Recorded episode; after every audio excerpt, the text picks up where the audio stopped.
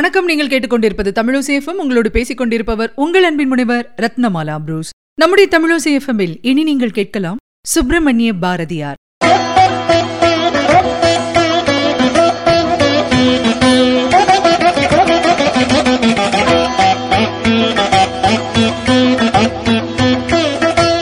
பாரதி இது வெறும் பெயர் மட்டுமா?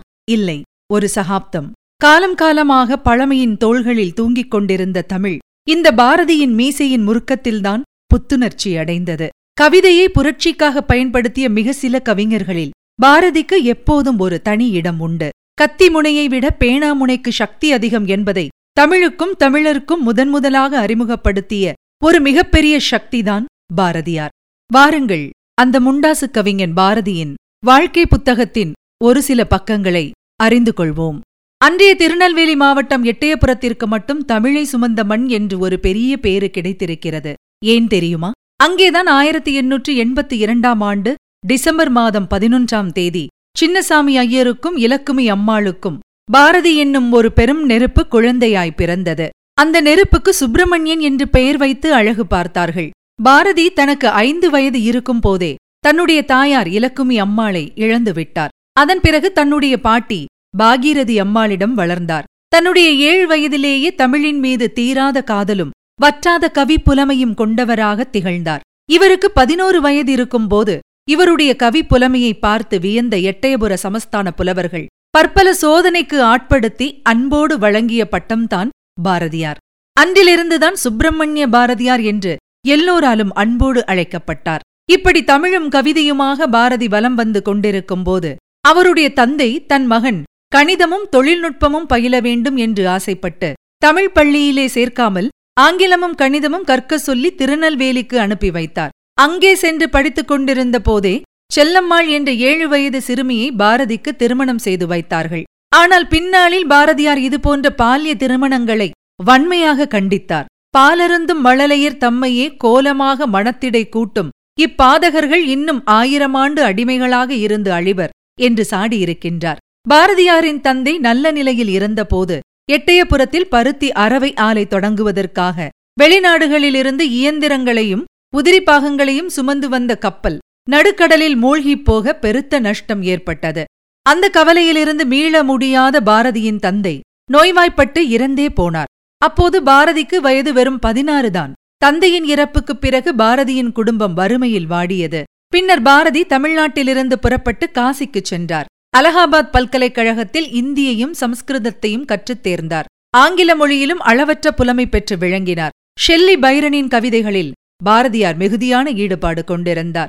இதன் காரணமாக ஷெல்லிதாசன் என்ற புனைப்பெயரில் ஏராளமான கட்டுரைகளை எழுதியிருக்கின்றார். தவிர பெங்காலி உட்பட பல மொழிகளிலும் பாரதி மிகவும் புலமை பெற்று விளங்கினார். இத்தனை மொழிகளை கற்றுத் தேர்ந்த பாரதி தமிழ் மொழி போல் இனிதானது எங்கும் காணோம் என்று தமிழின் பெருமையை உலகிற்கு உறக்க சொன்னார்.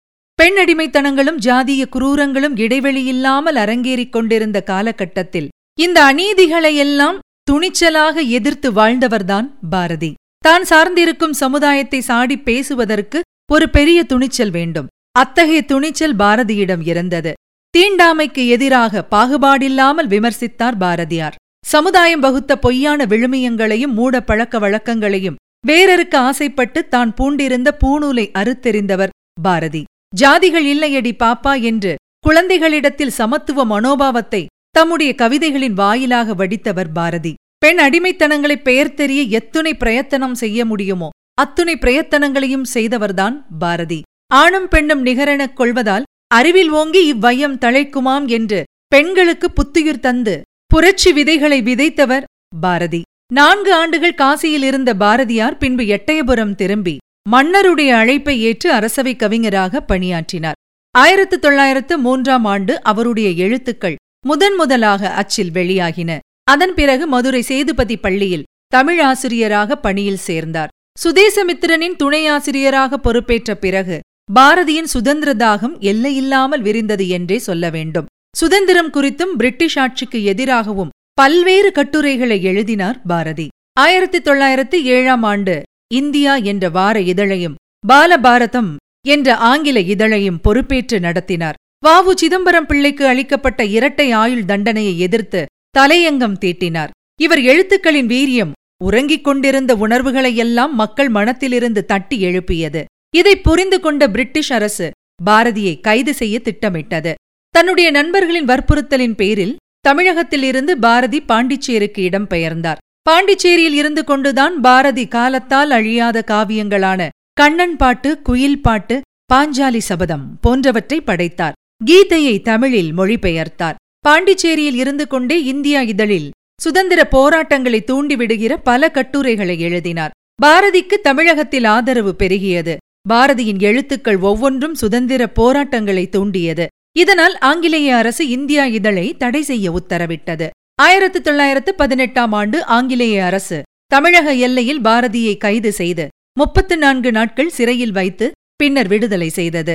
விடுதலைக்கு பின்னர் கடையம் என்னும் ஊருக்கு குடியேறிய பாரதி வறுமையால் பட்ட கஷ்டம் கொஞ்ச நஞ்சமல்ல.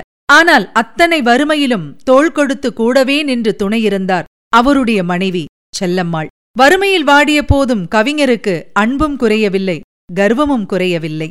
புலமைக்கே உரிய கர்வம் அல்லவா அது மதிய உணவுக்காக வைத்திருந்த சிறிதளவு அரிசியையும் அள்ளி காகத்திற்கு வீசிவிட்டு காக்கை குருவி எங்கள் ஜாதி என்று பாடியவராயிற்றே. தன் நண்பன் தனக்களித்த பட்டாடையை வழியில் மேலாடையின்றி அவதிப்பட்ட வறியவருக்கு வழங்கி ஆனந்தப்பட்டவர் அல்லவா அந்த பாரதி?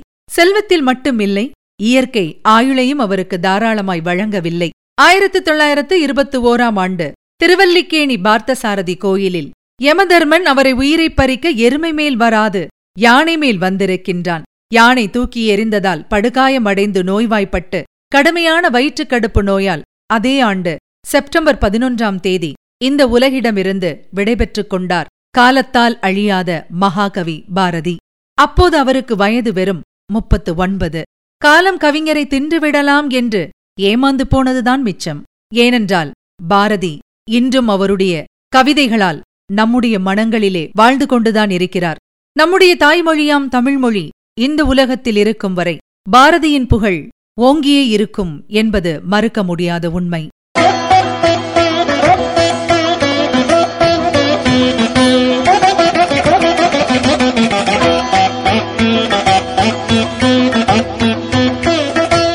நேர்கள் இதுவரை கேட்டது சுப்பிரமணிய பாரதியார். வழங்கியவர் உங்கள் அன்பின் முனைவர் ரத்னமாலா புரூஸ். தொடர்ந்து இணைந்திருங்கள். இது உங்கள் தமிழோசேஃபம் இது எட்டு திக்கும் எதிரொலிக்கட்டும்